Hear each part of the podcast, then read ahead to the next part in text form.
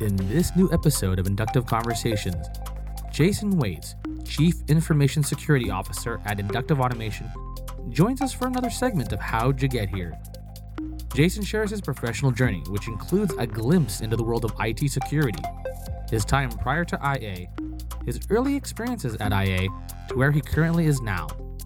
He also shares what he envisions of the future and what he enjoys during his spare time. My name is Arnold J. Ignacio, and this is Inductive Conversations.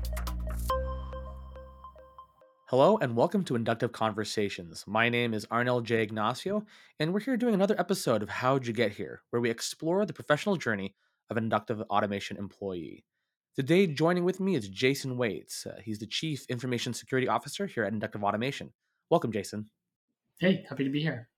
Uh, before we jump in, uh, can you please tell us a little bit about yourself and what you currently do here at IA? Yeah, as you mentioned, I'm the Chief Information Security Officer. So I've um, I'm currently in charge of running our corporate security program. Been here for about six and a half years. Started in IT, and I was formally tasked with building out a security program in early 2018. So I've been pretty focused on cyber for the last you know, about five years now. So I currently run a team of uh, our security team, and I also oversee IT the work that you've done has been great for both uh, the organization, both uh, the product uh, ignition. Um, so prior prior to IA, um, what were you doing, uh, and uh, what did uh, what prompted you, to want to make a change?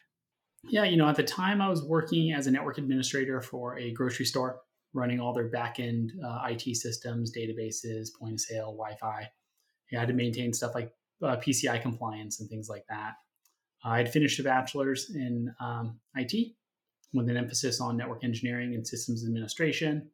And uh, I was really um, kind of fired up about moving into security as well. And I was just looking around for a bigger environment. I'd kind of outgrown my current environment, so I was looking for just a new role with a with a you know with more tech to play with. Uh, has security been something that you've been interested, you know, since for a long time, or is was there something that got you know got you interested in that? Um, I think I really thought of it as a as a you know a plausible career path back uh, about ten years ago. So I was doing I did a security um, course in college, and I think in the first week I was like, oh, I think I'm going into security. So I was pretty much caught that bug. And so, in the midst uh, of your search, you know, you're trying to look for new opportunities. How did you come across inductive automation? Um, I was pretty lucky. I just stumbled upon a posting uh, for an IT position on LinkedIn, and uh, really easy to apply. I had to call back really quickly, and uh, within about a week, I was hired. So it was pretty, uh, it was pretty surreal. Um, I'd been kind of starting to kind of loosely look around, but not super aggressively, and I and I saw inductive, and it was a compelling uh, uh job posting, and here we are.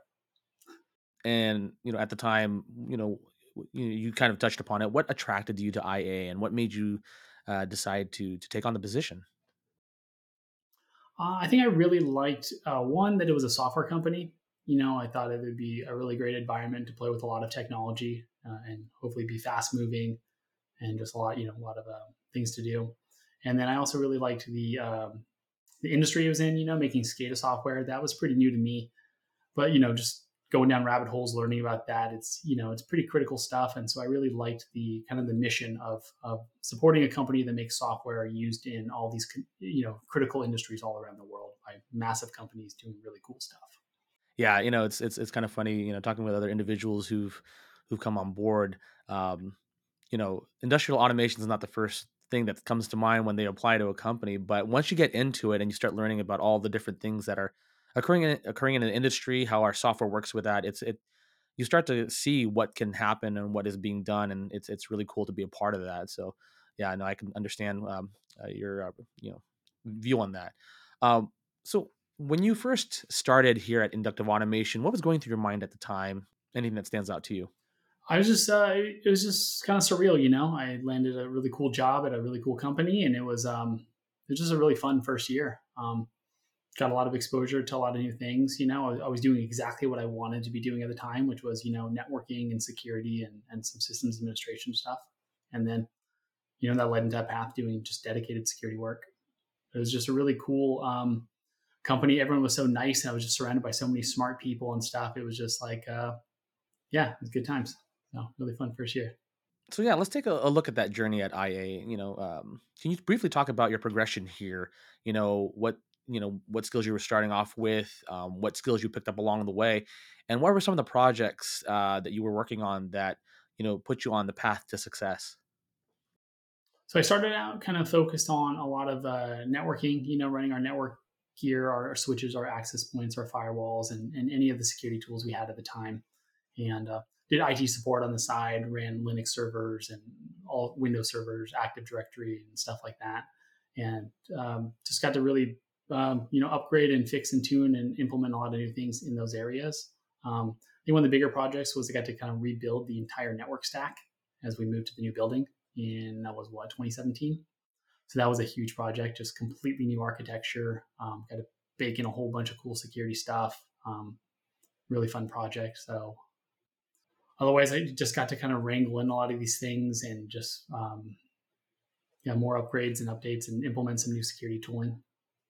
You know, at the time, were, were you what what was your role at the when you first began? What was what was kind of like the title that you started off with? Uh, I was IT support specialist when I started. And then you progressed to what was your next progression in, in, in your in your journey? My next title was cybersecurity risk officer. And then uh, from there, you got to the uh, chief uh, information security officer. Yep, basically, I think it was director of cybersecurity somewhere in the middle there too. So as once once we turned cybersecurity into its standalone division, started adding more members and, and fleshing it out. So now the role is a little more global in, in scope and scale. And then you know, I asked this question from from a lot of individuals: is like, have you did you envision yourself being in the place that you are now? Definitely not. No, definitely not. Like uh, kind of at the top of the food chain in terms of security. Um, I expected to kind of end up being like a security engineer, you know, or just kind of a, you know, doing working in security, you know, building out defenses, implementing detection and response kind of capabilities. Um, that's kind of what I expected. So I didn't quite expect uh, the trajectory I've had here. You know, you were mentioning how you were you were coming up with all the, the systems and, and, and infrastructure for a new building. Um, is is that something that was uh, exciting for you to work on? Yeah, that was probably the highlight of my career here. I feel like um, I think most people who are involved on the IT side probably feel the same way. But it was really cool to just one architect a whole new kind of building from scratch and, and to do all the groundwork to get it operational. Um, and then to watch people's kind of faces when they walked in that first day because we'd been working on the building you know for a year and then so most people just showed up they went they went home on a friday they showed up to the new building on a monday and it was like a completely new thing. So that was that was really cool. It was a lot of fun. A lot of work a lot of fun.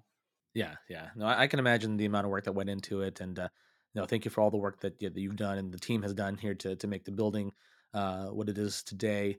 Um were there any like challenges or you know accomplishments that you that stood out during the work uh, that you did here at the building? Um, no, I mean I think the biggest the biggest challenge was just the timeline. You know, we had a pretty short timeline to move everything from one building to the other. We we did all over a single weekend, so we had to we had to send people home on a Friday, move everything over on a on Saturday, Sunday, and be operational on, on Monday. So that was pretty crazy.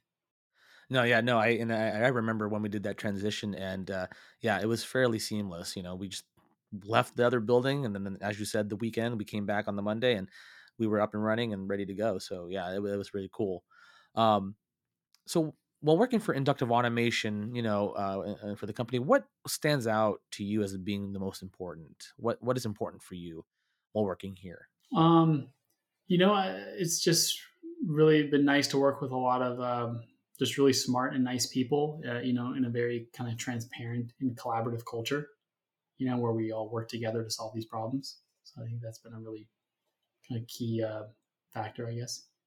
What would you say would be a unique, what's something unique to IA that you find working here? Uh, I think just how how you know how happy and, and mission driven most people are, and how um, it's been really cool to see kind of the customer side of things too. How how many cool customers are doing really cool stuff, and um, with our product and, and how much they appreciate the company. And so that helps keep a really positive vibe inside the company. And then we have people just kind of working together, you know, to solve some of these problems for people. And how would you describe the culture here at Inductive Automation?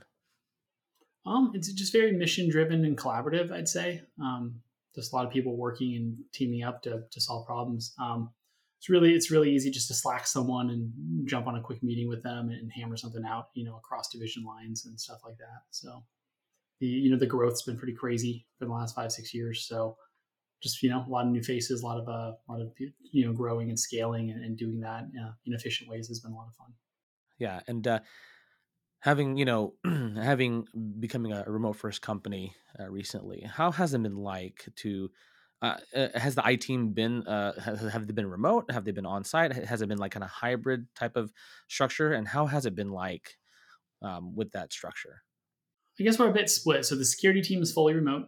Uh, all the all the other members are in other states, um, so that's been no problem at all. We, you know, we have really good communication. We and you know with stuff like Google Meet and, Slack and stuff, it's really easy to stay um, in, in, solid communication with each other. The IT team, um, they're split. Some of the, some of the members who run the data center or do like help desk style work have uh, there's an in office component to that since we have a building. So they're they're usually in some kind of a split state where they're in the office one or two or three days a week. Um, other people working in like the cloud engineering team, they're fully remote. Do you feel like inductive automation uh, gives you what you need to succeed here?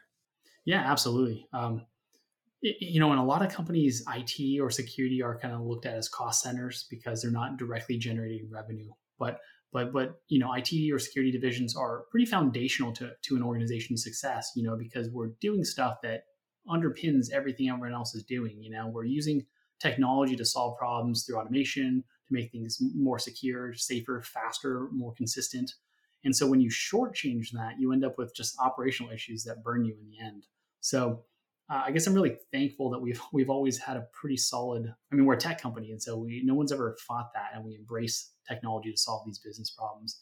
And so we haven't had to be in that you know situation that I see peers and other companies in, where you know it takes years to solve these problems or they just don't have budget to actually solve it and, and they you know they're constrained in ways that i'm not. So that's uh, what makes it really fun and, and that's why i think uh, on my team we have you know and at, at an organizational level we have really low turnover but like specifically on my team i think mostly when we hire people and once they kind of see the atmosphere we work in i think we pretty much all agree like oh this is probably the best place we've ever worked and if we ever went anywhere else you would be it'd be just so hard because you'd be so constrained in these, you know, by what you can do and, and the problems you can solve.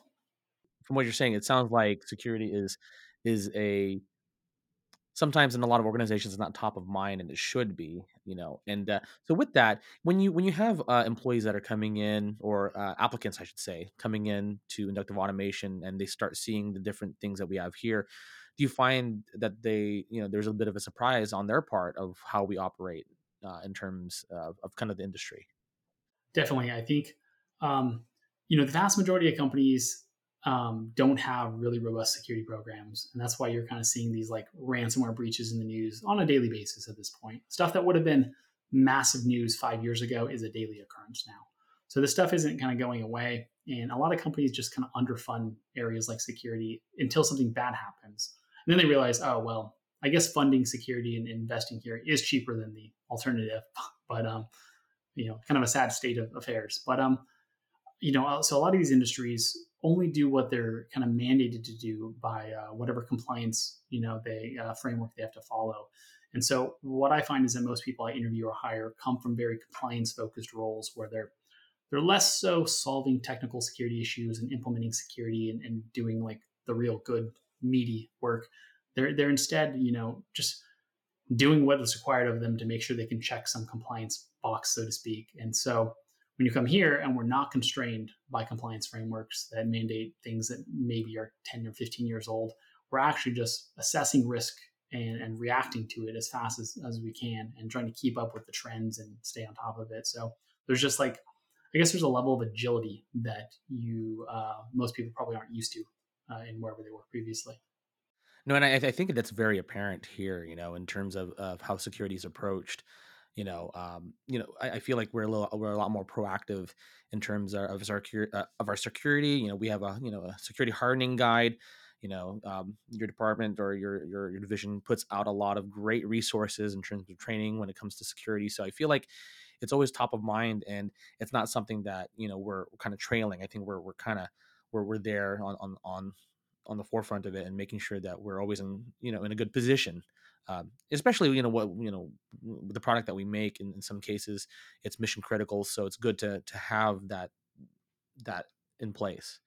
Yeah, I mean, just to touch on that, I mean, we we have we have no choice to be but proactive on, in this regard, you know, because we are we're an increasingly critical part of the supply chain for some really important customers, you know, all around the world, and so that gives us a really good mission statement there to to make sure nothing goes wrong, make sure we're doing our due diligence, you know, to invest in this area. Yeah, yeah, and I, I like how we're we're you know not only we're proactive, but we're also working well with our you know our ignition community, and you know it, you know a lot of the messaging that we have about security is that it's a it's it's a kind of a, a mutual um, it's a mutual thing you know we can we can put security as much as we can but it also is upon our users and our customers to implement you know best practices. You know we're providing the tools but it's also up to our customers to to implement that. You, you want to kind of speak to that a little bit? For sure. I mean you know so ignition's a platform so you can it's going to be what, whatever you make of it. Um, you can do amazing things with it. You could also probably do terrible things and that's why we you know we put out um, stuff like the security hardening guideline. There's there's been a tremendous amount of work that's went into that so definitely that's my number one thing to recommend to any customers. Make sure you are aligning to that because um, just doing the basics gets you a really long way in security in almost any crazy breach you read about it's basically someone skipping something very basic um, it's usually not you don't need super fancy you know machine learning ai driven cutting edge security tools to, to stop a lot of the bad things that happen. It's just really basic stuff like we outlined in the hardening guideline, turning on encryption, using multi-factor authentication, keeping things up to date. So, you know, as you mentioned, you know, we do our part and we try to keep, you know, uh, ignition free of vulnerabilities. We um, we regularly engage in third party penetration testing. We we participate in things like pwn to own competitions where our, our, our software is targeted and you know and people disclose bugs to us. So we fix those, you know, as fast as we can, um, and we have tools built into the pipeline that will find vulnerable versions of dependencies, fix them, and ship that. But uh, that's our part, right? And so it's kind of on the customer to make sure they can upgrade their ignition instance regularly as well. So definitely, definitely, we recommend as much as possible. I think we actually have a blog talking about this. Make sure customers try to put themselves in a position where they could patch quickly if they need to because we can fix a we can fix a bug in five hours, but if if someone's on a you know two year patch cycle, it's not going to help them much. And it's interesting that you mentioned the pwn to own. I think that's been kind of an exciting thing that we've seen here at Inductive Automation. Um, I know we've we've participated in I believe two already. Is that right? Yep. And so you know we've we've seen messages come through uh, how we how we did that, and it's kind of interesting to to actually engage in that. Do you find that a lot of companies want to engage in that, or is that something they kind of shy away from, uh, you know, altogether? You know, in the big picture, historically, a lot of companies shied away from from this. You know, if you look back 10, 20 years, a lot of the big companies were trying to sue security researchers, you know, that were were saying, "Oh, hey, we found a vulnerability in your software," and the the default response would be, "How do we silence this? You know, makes us look bad."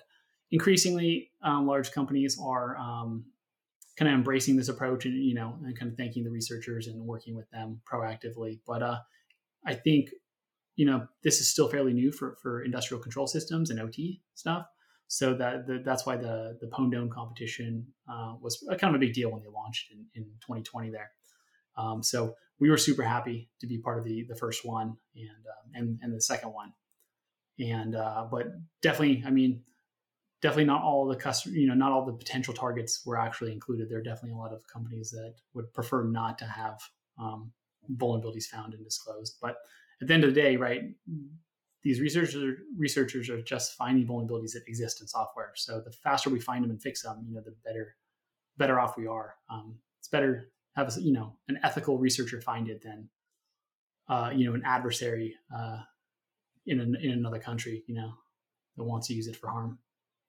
And, and is that something that you know when when they you know first had that is something where we were you know were we invited to that or is that something we said you know let's try this and be a part of that? What was how was that? How did that look like in the beginning?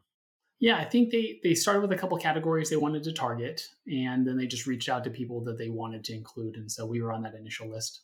Um, I believe it was the HMI category, and so we yeah I was stoked when I saw that email. Um, because you know we we pay lots of money to third party testing te- testers to to test this stuff already. So this is just a shot to get dozens of more researchers taking a crack at it and, and trying to find some stuff um, that we could you know help use to help improve ignition. So super fun, um, really fun to go to that first one. Definitely one of the highlights of my career here. Um, and to see the response on our side was also really cool to watch the uh, you know the software engineering team fix those bugs as quick as humanly possible.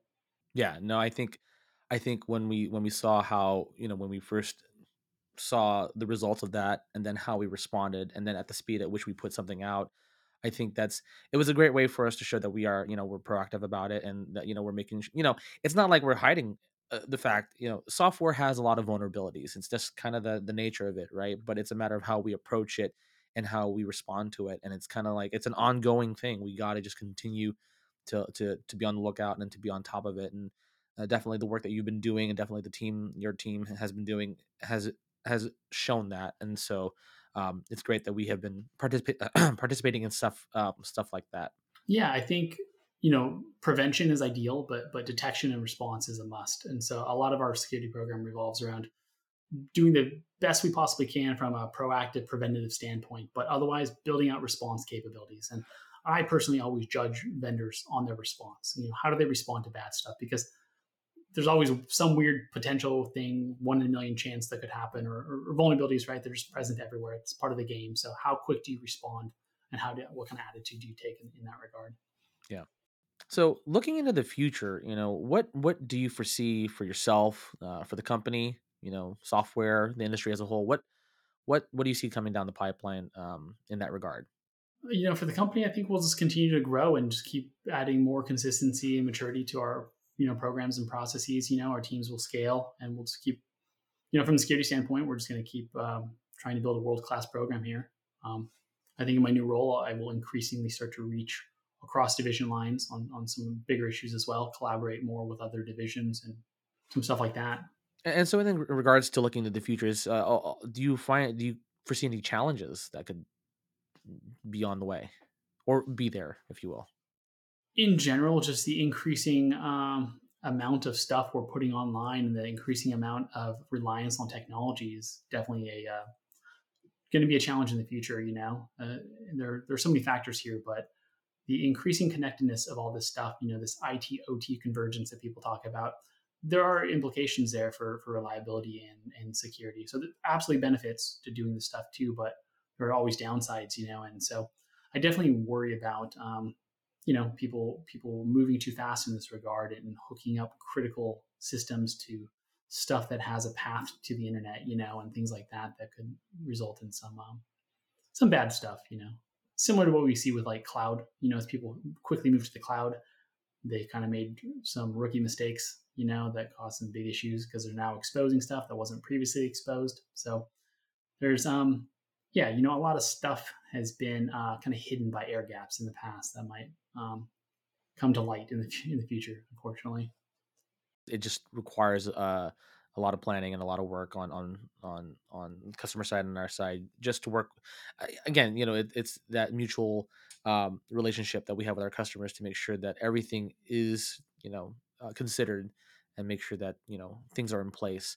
Um, instead of like, oh, here's some new thing, we'll just jump right into it.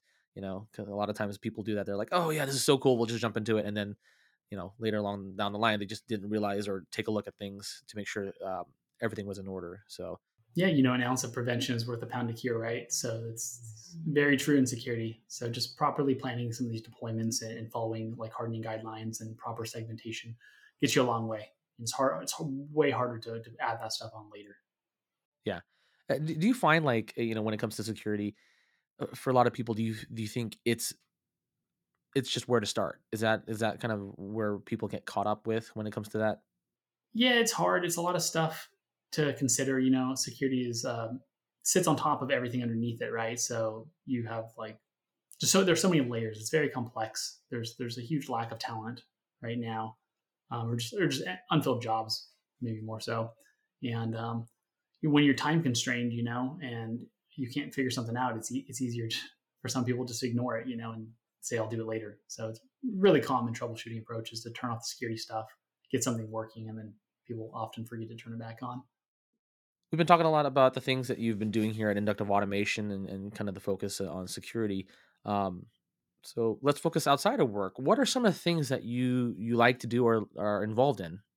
I'm currently working on my master's degree, so it's about three years running. So about to finish up in six weeks. So still do a lot of cybersecurity stuff outside of work. You know, around that master's degree. Um, listen to a lot of podcasts and audiobooks, mostly mostly cyber focused. So pretty big part of my life. Uh, otherwise, um, my outlet is is kind of fitness based stuff. Um, I like to work out a lot. Have a home, nice home gym now, thanks to COVID. Um, do a lot of obstacle races. You know, I think I've done 35 ish Spartan obstacle races. Oh, fantastic! Yeah. Recent shoulder surgery to prove it. yeah, that's usually my outlet, just to try to disconnect from from tech as much as I can. The, the, the Spartan races that you've been involved in, um, how how did you get involved in that, as opposed to other other you know sort of competitive fitness um, events? Um, yeah, so I actually hate running, but um, but I always liked lifting and, and climbing things and like you know kind of like American Ninja Warrior style stuff was more appealing. So uh, I definitely just saw some of the obstacles and was like, oh, I want to go, you know, crawl through mud and then climb over that giant thing, you know, or jump over fire. So it just sounded cool. I don't know. So I like I like stuff that's as far away from my day to day, I guess, as possible. So that was appealing. And then I had to, you know, run run as part of those things in between those obstacles, but mostly just showed up to climb stuff. And has there any been a, a particular Spartan event, uh, a race that you, that stands out to you? I did one. I didn't like do. No, I'm not saying I did well, but I did uh, the World Championship course. I think it was back in 2018 in uh, in Tahoe. So it was a way up there, really high elevation. It was a brutal course, super cold. Had to swim in like 30 degree water. You know, people were getting hypothermia. Um, so that one was fun. It was, uh, felt good to finish it. Excellent. Well, this this wraps up uh, our, our podcast. Um, Jason, thank you so much for joining me here today. Uh, you know, thank you for having a conversation regarding your journey here at Inductive Automation. Um, is there any anything that you like, any parting words that you want to leave with our audience or with uh, any prospective uh, applicant to IA? To future applicants, I think it's a great place to work. Um, you know, the vibe, the culture, the people are, are fantastic. So it's been just a nonstop, you know, stream of, of new projects and things to do and growth. It's been been really um, positive experience. Um, I think to customers, uh, please follow the Ignition security hardening gui- guidelines. So my big plug there. Otherwise, I mean, it's just really cool though to see what our customers are doing with their software. Um, you know, we had ICC a couple months ago, so just every time hearing these crazy things that people are doing because I'm a bit removed from the customer side of things, so it's always a nice refresher to see just this the scale and the scope and, and the creativity that some people are showing. It's pretty awesome. So it makes it really, um, I don't know, really, it feels like, uh, you know, we're doing good work here and uh, our roles are all important. So a lot of fun. Yeah. It's always great to see what our customers do with our software. And again, you know, thank you for your work with uh, security and thank you for everything that you've done here at Inductive Automation. Um, again, thank you for joining with me, Jason, and I hope you have a great day. You do. Hey, listeners, this is a quick reminder to subscribe to our podcast if you're enjoying the conversations. Also, if you have a topic or a question you'd like us to cover, or if you're interested in being a guest on a future episode, then please send your inquiries to podcast at inductiveautomation.com.